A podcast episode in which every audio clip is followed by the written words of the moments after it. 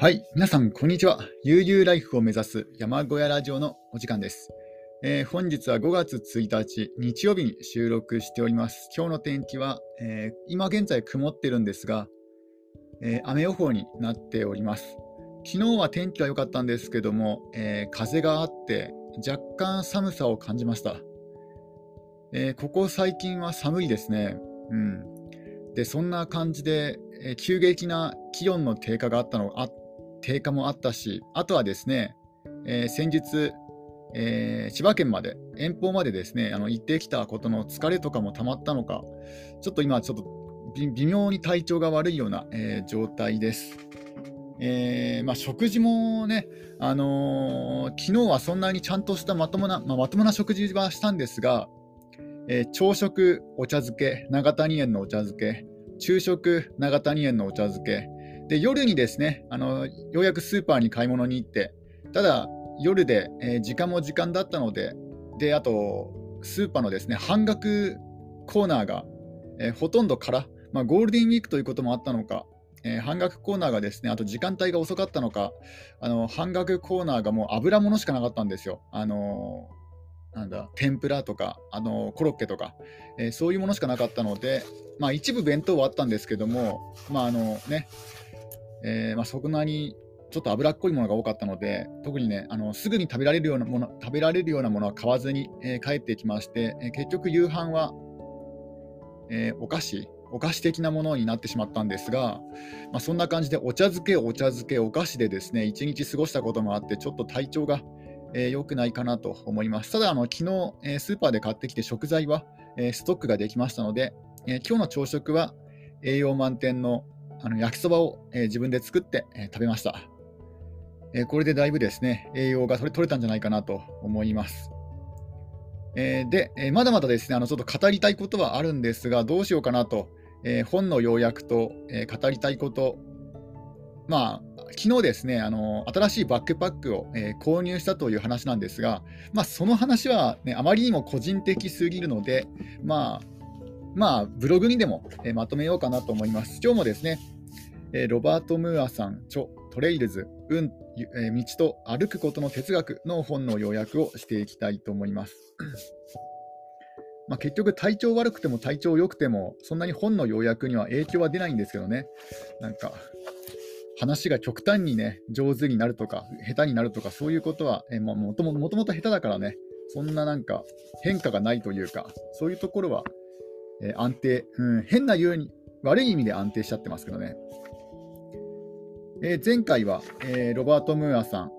えー、と、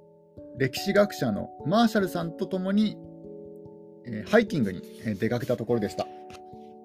えー、涙の道というですね、チロキー族の、えー、チロキー族が昔白人にですね、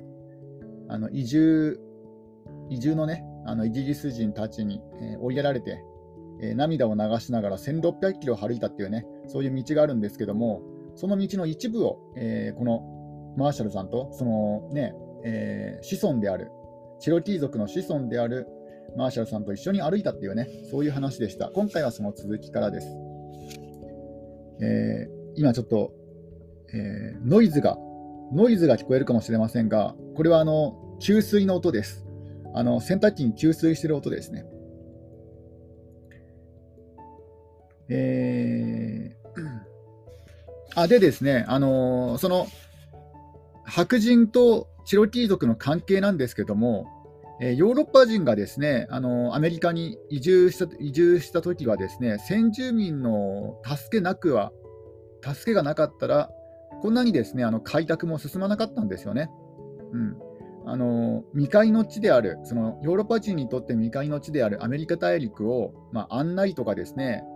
あのまあ、いろいろですね、道を教えてくれたのは、えー、先住民の方たちなんですね。で、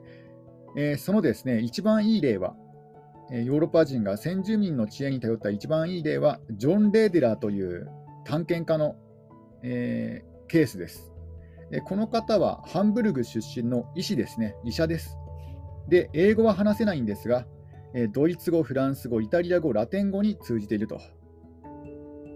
えー、でただ正確にちょっと癖があったというようですね。であのアメリカに到着してわずか1、2年後の1年 ,1 2年後に、えー、最初の探検に出発したんですが、まあ、その時は、えー、大きな成果を上げることはなく、えー、帰路に着いたということです。で1670年5月に、えー、2回目の探検に出かけます。えー、この時はですね、あのレーデラーは、え、5人の先住民のガイドとウィリアム・ハリスハリス少佐が指揮する20人のイギリス人を連れて出発しました。まあ、前回よりもだいぶですね人数が多くなったということです。えー、大所帯で、えー、出発しました。えであの前回の失敗からですね教訓を得ていて、えー、最も大切なことは、一番登りやすいルートを知っている地元の部族の助けがなければ山に登ることはできないということをですね学んだようです。で、このレーデラーはですね、えー、先住民の信頼を得るためにたくさんの交換品を、えー、持参していました、えー、丈夫な布、鋭く尖った道具、きらびやかな装身具、強い酒など、なんかこうやって考えると、なんか地方移住となんか似てますよね。あのよく地方移住失敗とかいうブログの記事とか、えー、ね、よく見かけるんですが、よくよく考えたら、あのヨーロッパからやってきた移住民じゃないですか、移住者というのは。ね、だから、で、もともと住んでいた地元の人たちはインディアンたちですよね。あのチロキー族とかアパッチ族とか、そういうインディアンの人たちで、まあ、そこに衝突が起こらない方が不思議なんですよ。で、最近はですね、その移住者の方が発信力が強いですので、だから移住者の意見ばかり、え取り上げられてしまいますが、よく考えると、あの低姿勢で入っていかなくちゃいけないのは、あくまでも移住者側なんですよね。えー、先住民が先に暮らしていたわけなんだから。なので、えー、そこに入っていってですね、まあ、急にやり方を変えるとか、まあ、全く同じですよね。なんかヨーロッパからやってきて、ね、インディアンを追放したやり方と、ね、あのー、なんだろう、えー、ね、東京とかね、そういうところから地方に移住してきて、で自分のやり方をですね押し付けるというのは、全くなんか似てるなと思います。なので、逆に言うとですね、地方移住で成功する方法は、このアメリカ大陸で移住に移住であの先住民と仲良く仲良くなった人たちのやり方を真似ればいいわけですね。で、この、えー、レーデラーさんは、まあ、要はですね、お土産を持っていったということです。持参品ですね。挨拶代わりの、えー、お土産をね、持参したということです。まあ、協力を得るために。で、それがですね、丈夫な布、鋭く尖った道具、きらびやかな装身具、強い酒、全く同じですよね。なんか、あのおさ一升瓶を持って挨拶に行くとかね、まあ、自分はお酒飲まないからそういうことはやんないんですけども、なんかやり方は全く同じですよね。まずは、ね、その部族の長、まあ、地方移住でいうと、おそらく町長とかね、まあ、町長に挨拶ってことはないか、その班長とかかな、まあ、そういうね、あの、その地域をまとめている人のところに挨拶に行くと、まあ、これ、馬が合わなかったら最悪なんですけどね。で、えー、夜は寝袋ではなく、ハンモックで眠った。これはですね、あの涼しくて快適だから寝袋を使ったようです。で、鹿や七面鳥、鳩、うずら、キジを飼って食料にした。ね、まずは地元のですね食べ物を食べると。獲物の少ない産地に入るときは、事前に肉の燻製を大量に用意した。ビスケットの代わりに少量の塩で味付けした乾燥したコーンミールを持ってきた。イギリス人はそれを笑ったが、彼らのビスケットは湿った空気でカビ臭くなってしまった。彼らにコーンミールを分けてほしいと懇願されても、さらなる発見をすると固く決意していたため、レーデラーは拒絶した。だから準備万端な方なんですね、レーデラーさん。で、えー、出発の2日後、一行は石が積み上げられた村に到着した。彼らは村人に山の方角を尋ねた。老人は親切に生き方を教えてくれ、地面に棒で地図を書いた。北と南、2つのルートだった。しかし、レーデラーの部下たちは老人の忠告を軽視して予定していたコースをたどることにし、コンパスに従って西に向かった。ね、先住民のアドバイスを聞かずに、もともとね、自分で考えていたスケジュール通りに動くという、そういう柔軟性のなさ、ね、まさに現在の地方移住の悪い例ですね。レーデラーもしぶしぶついていった。それから9日間、一行は荒れた土地を通って馬を疲れさせ、岩だらけの崖をよじ登った。ようやく北に流れる川に到達した。ハリスハリス少佐はそれを名高いカナダの湖の入り江だと勘違いした。多分恋に勘違いした。重要な目標物を発見したのだから、タイはジェームスタウンに戻るべきだとハリスは考えた。レーデラーはそれに反対し、議論になった。ハリスの部下は飢えと疲労からレーデラーを暴力で脅したが、前進を許可した知事の手紙を見せて切り抜けた。だからレーデラーがですね暴力にも屈せずに、ね、自分の意思を貫くというね、そういう男気を見せたんですね。ハリスと部下たちは、一丁の銃とジャック・ゼタボンというサスケハノック族のガイド1人を残して引き上げた。だから仲間割れといいますか、ねあのイギリス人たちは、えー、帰ってしまったということです。旅がね、過酷だったから帰ってしまいました。で、えー、レーデラーは、えー、1人の、えー、ガイドと一緒に、あ失礼しました。うん花粉症ですかね。何ですかね。まあ、ちょっと掃除したのが、掃除した方がいいかもしれませんね。えー、で、えー、ガイド1人と1丁の銃で、えー、探検を続けました。レーデラーとジャック・ゼダボンは先へ進み、村から村を旅し、しばしば止まって各地の狩猟の方が狩猟に方角を尋ねた。レーデラーが集めた情報は幾度か翻訳されるうちに意味が変わってしまっていたが、瞳悟空や真珠で装飾された聖堂など、植民地の異国的な雰囲気に満ちている。ちょっとここでドリンクを飲みます。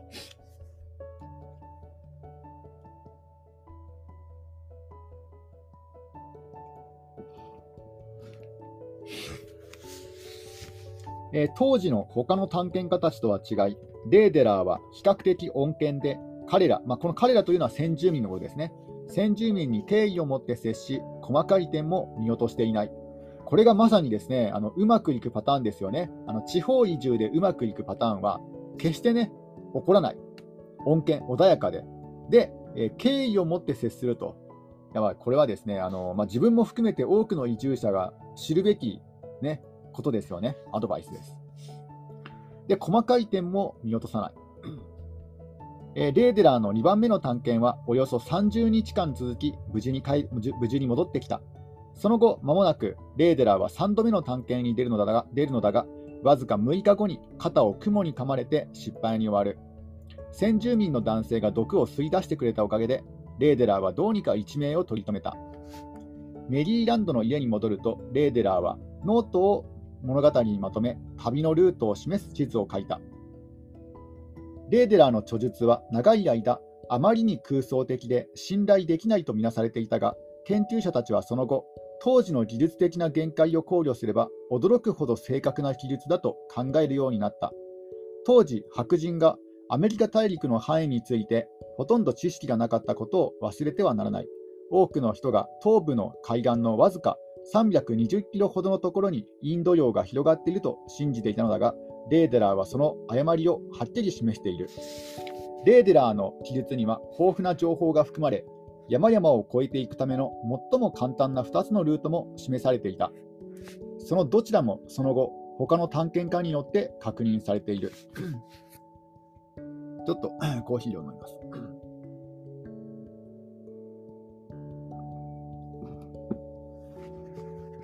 先住民のアドバイスを無視し、彼らのルートレイルを跳ねつけた者たちは、茂みに絡め取られ、沼にはまったが、先住民の知恵を取り入れた者たちは円滑に進むことができた。ここもまさにですね、地方移住でうまくいくパターンですよね。全く同じですよね。だから、もう自分がですね、あのアメリカ移住者だと思ったそういう謙虚な気持ちで地方移住をすれば、まあ、まあ、基本的にはうまくまあ、どうどうか分かんないですけどねあのね、インディアンと日本人がね、ちょっとね、あの違っているところもあるかもしれないですが、まあ、その方がうまくいくんじゃないかなと思います。レーデラーから100年後、有名な登山家のダニエル・ブーンと35人の木こりたちは、馬で通れる道を切り開き、カンバーランド峡谷を抜けてアパラチア山脈を越え、大陸西部への拡大の道筋をつけた。このですね、あの登山家のダニエル・ブーンという方は、確かのアパラチアントレイルを作った方と言われ、作った方なんじゃなかなかったかなと思います。ちょっとダニエル・ブーン、ダニエル・ブーン出てくるかな。えっとですね、ダニエル・ブーン、ダニエル・ブーン、ダニエル・ブーン、ダニエル・ブーン、あありましたね。えー、開拓者、アメリカの開拓者、探検家。えー、ブーンは生涯、ブーン。えー、書いてないかな。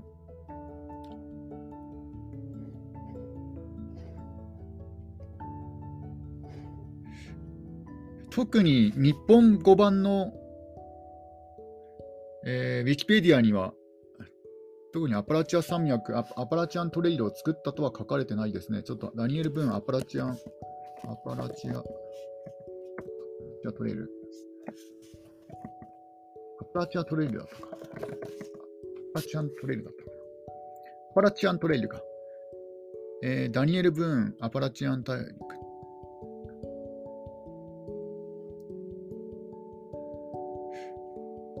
特に日本語版のあのインターネットの情報だとあんまり載ってないんですが、なんかアパラチアントレイルを作った、アパラチアントレイルで調べればいいのかな？アパラチアントレイルは誰が作ったの？えー、アパラチアントレイルは、あ、そもそもアパラチアントレイルの情報が2行しか載って、2行というか数行しか載っていないんですね。あちょっとね、あの日本ではやっぱりまだまだ、えー、ロングトレイルは、ロングトレイルの情報は少ないかなとえー、思われます、うん。ちょっと載ってなかったですね。えー、確かこの本にですね、あのダニエル・ブーンがアパラチアントレトレイルを作ったと書かれていたような気がします。えー、先住民のガイドは時に道を発見する人、パスファインダーと呼ばれる。これには2つの意味がある。人里離れた荒野の中では、彼らの仕事は分かりにくいトレイルを見つけることだ。だが、より人口が密集した場所では、あまりに道の網目が多く張り巡らされた迷路になっていることもある。こんな時、ガイドの仕事はそのネットワークを抜けるための道筋を示すことだ。ノースカロライナ州ヒルズボロの歴史を読んだのだが、ヒルズボロが建設された時、そこは道一つない荒野だったという曖昧でロマンティックな言葉で始まっていた。ででたらめだ。問題は道がなかったことじゃない。道が多すぎたことだ。だから先住民のガイドが必要だったんだ。その中からどの道を選べばよいかを教えてもらうために、道が多くてもですね、道が分からなくなってしまうので、えー、そういうそういう意味でも、えー、先住民のガイドが必要だということです。まあ、これまさにですね、あの低山俳句と同じですね。あの里や里山の方が人が迷いやすいっていうのはですね、道がたくさん、道っぽいものがたくさんあるので、かえってね、迷いやすいんですよ。あのつい最近もあの山梨県山梨県のどこかで女の子がですね行方不明になって3年前かな？行方不明になってつい最近その靴が発見されたっていうのもあったんですがで中にはで地元の人にとってはですねあのね結構道山深いところではないのにとかなんか不思議がっていましたけども逆にかえってですね里山の方があの道道っぽいものがたくさんあってあの知らない人にとっては迷っちゃうんですよね。だから、えー、確か千葉県成田市から来られた家族の、えー、女の子なんですが、だから初めての、ね、キャンプ場だったと思うし、そういうことを考えると、ね、迷っても里山で迷うっていうのはそんな珍しいことじゃないんですよね。むしろそっちの方が迷いやすいということです。信頼できるガイドがいないとき、道のネットワークを進むための最善の方法は標識を使うことだ。境界を示すカラフルな目印ができるできるはるか以前から人々は木の幹に目印をつけてトレイルを区別してきた。アメリカ大陸の至る所で木の幹には明るい色が塗られ精巧に彫られあるいは熊の脂肪と炭を混ぜたものでスケッチが描かれた。カナダオンタリオ州北東部のスノーシューを履いて通る雪道では、常緑樹の枝が等間隔で雪に刺されており、それが標識の役割をしていた。モンタナ州からボリビアまで多くの場所で石が積み上げられた塚があり、機能の面で、そして精神的な面で役割を果たしていた。ナバホカントリーで羊飼いをしていたとき、この、えー、この本の著者のですね、ロバート・ムーアさん、ナバホカントリー、あのー、羊飼いの仕事を、えー、2、3週間ね、やっているんですよね。で、えー、羊飼いをしていたとき、私は時々大きな石塚に遭遇した。それは祈りのためのものであり、また羊飼いが道に迷わないためのものでもあるそうだ。もっと多く、だが確実に記録しづらいのが、先住民がトレイルを通過しながら残した目立たない標識だ。例えば、折れたり曲がったりした枝をトレイルの目印にしてメッセージを伝えることは広く行われている。アレクザンダー・マッケンジーは、このアレクザンダー・マッケンジーという方は、1764年生まれ、1820年没、スコットランド人の探検家、1793年にカナダを横断し、太平洋側に到達した方ですね。そのアレクザンダー・マッケンジーは、先住民のガイドがトレイルを通りながら枝を折ることで目印にしていたと書いている。アフリカのゾウハンターは普通、枝分かれしているトレイルの視線に、まあ、メインロードですね、トレイルの視線に門を閉じて塞ぐように枝を置くことで印をつけるという、パプアニューギニアのラウト族にはナカラングという言葉があり、それは正しくない道に置く棒を意味している。まあ、間違った道にですね、棒を置くと。えー、その言葉にはまた死という意味もある。このナカラングというのが、そのね、間違っている道の上に棒を置くことを意味していると。えー、これはですね、あの死んだ人間があの生きている人間とはね、違う道を行く。つまり間違った道を、違った道をね、行くというところから、えー、来ているようです。数年後、私はペナン族、このペナン族というのは、ボルネオ島の狩猟採集民族のことですね。えー、ペナン族の部族民、ヘノヘネソン・ブジャンと彼の2人の息子とボルネオ島のジャングルを歩いたことがある。見分けにくい道を歩いていきながら、私は、あ彼らは私に後から来る仲間にメッセージを伝えるための枝の曲げ方や折り方を教えてくれた。ブジャンはブブジャンは枝を折るメッセージなどおよそ数十のシグナルを知っていて、例えば、スズメバチの巣があるからこの道は通るなとか、君は遅すぎる、先に山に登っているといった意味のものがある。作家のトム・ヘンリーは、棒によるサインを数多く記録している。四つ股に分かれた枝が地面に刺さっていれば、それは埋葬の印で、3本の棒が横向きに扇のように並んでいたら、それは縄張りの主張だ。中でも特に凝った棒のサインは、メリナウ川流域で見つけたもので、えー、次のようになる。先端についた大きな葉で、その棒は村長が残したものだとわかる。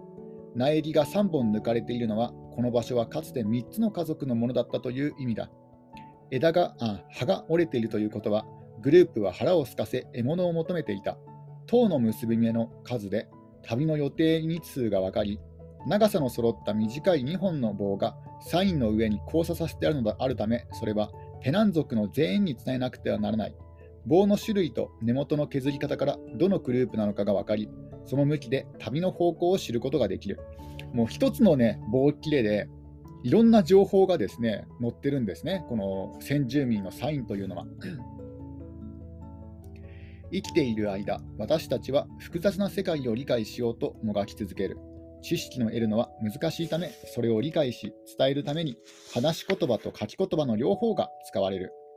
口伝え、まあ、つまりあの、ね、文字に書くんじゃなくて、口から口へとね、あの話が伝わるっていう、そういう口伝えの文化と書き言葉の文化は全く異なるものと思われがちだが、トレイルの目印や枝や石塚、絵、地図といった数多くの媒体からも分かるように、その2つの境界は曖昧だ。最も単純で伝達力のあるサインのシステムは、文学や話し言葉すらなかった頃にはトレイルそのものだっただろう、そのものだっただろう、まあ、道そのものだっただろうってね、えー、言われています。ちょっとここでコーヒーを飲みます。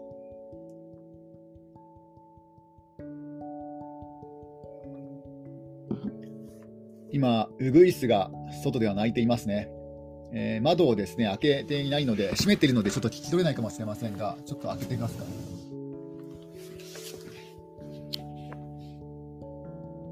聞こえますかね、ちょっとね、あのこれ、マイクがなくてですね、あのパソコンで、えー、ノートパソコンでそのまま、えー、話してますので、えー、ノートパソコン埋蔵のマイクがですねどのくらい優れているのかわからないんですが、一応自分の耳には、え聞こえてますね。ちょっと今日はそんなに大きな鳴き声ではないんですが、えひょっとするとね、あの洗濯機の音の方が大きいかもしれません。えで、えー、どこまで読んだっけな？そう、トレイルそのものがね、あの、道そのものが、えー、伝達力のあるサインであったと、昔は。ヘネソン・プジャンと、ヘネソン・ブジャンとダマー・マーシャルには共通点がある。まあ、この先住民、えー、プジャブジャンの方が、あのベベナン族ですね、ボルネオ島のベナン族、まあ、狩猟採集民族で、マーシャルさんの方はアメリカ先住民族、まあ、インディアンですね、インディアンの、えー、歴史学者です。で、この2人にはですね共通点があると。マーシャルはアラバマ州のバンクヘッドの森が伐採されないように戦い、ブジャンと数名のペナン族の仲間たちは、彼らの住む古くからの熱帯雨林を伐採から守ろうとした。成功する可能性は低く、プレッシャーも大きかったが、どちらも成功した。まあ、このですね、2人とも自然保護活動を行っていたということです。ベラン族の中には、ボルネオ島の奥地で定住せずに狩猟採集を続けている人々もいるが、ブジャンと家族はすでに定住し、キリスト教とトタン屋根の快適な生活を受け入れ、ショットガンを所有している。ここがちょっと2人の違うところですね。あ、2人というかですね、まあ、いろんなタイプがあると。一口に言っても、あのベナベナン族の中にも、え昔ながらの、ね、最終狩猟民族をしている人もいれば、えー、ある程度ですね、最新の技術を取り入れている方もいると。えー、しかし、ね、そういうふうに、あのー、最新の技術を取り入れている方も、かなりの額の賄賂を拒否し、伐採を未だに認めていない。彼らは食べ物のほとんどをジャングルから手に入れている。えー、野生のヒゲイノシシやマメジカ、魚、小鳥、シダ、米、青唐辛子、キュウリなどを食べたが、どれも住まいから5キロ以内の場所で採れたものだ。まあ、そういう食べ物がですね、ジャングルにたくさんほあの豊富なので、そのジャングルの木をね、伐採すると、もう食べ物もなくなってしまうという、えー、そういうことなんですね。えー、ブジャンはまた、ウリンをくり抜いたボールを作り、このウリンというのは、えー、東南アジア原産の常緑広葉樹のことですね。このウリンをくり抜いたボールを作り、まあ、木のボールを作り、トウの籠を折り、トウというのは、まあ、トウも植物なんですけども、トウというのは、あ、藤のことかな？トウ。トウというのは、トウ。えー、ヤシ科、ヤシ、トウアカの植物、つる性の茎を伸ばす植物の総称。トウ。まあ、ヤシ、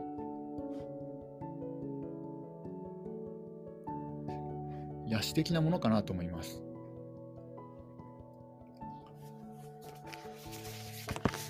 えー、で、えー、そのですね、あのー、まあ、ヤシの葉で、えー、を折ると、ジャングルの地面よりも床が高く濡れずに過ごせる竹小屋を建てることもできる。まあ、そういうふうにですね、あのジャングルの木があれば、ジャングルさえあればいろんなことができるので、むしろそこをですね、どんなに多額の賄賂をね、あのもらおうとしても、それは拒否するとえー、大人の腰の高さまで背が伸びると、ベナン族の子供たちは伝統に従い、土地について学ぶため、ジャングルのなジャングルの長い旅に連れて行かれる。数週間から時には数ヶ月も学校を休ませ、古い物語やさまざまな技術を教えた。しかし最近では、ベナン族の子供たちは学校の勉強があまりに忙しく、この先祖代々の知恵を覚え、守り、伝えていくことは難しくなっている。えー、今日はですね、この辺で、えー、終わりにしたいと思います。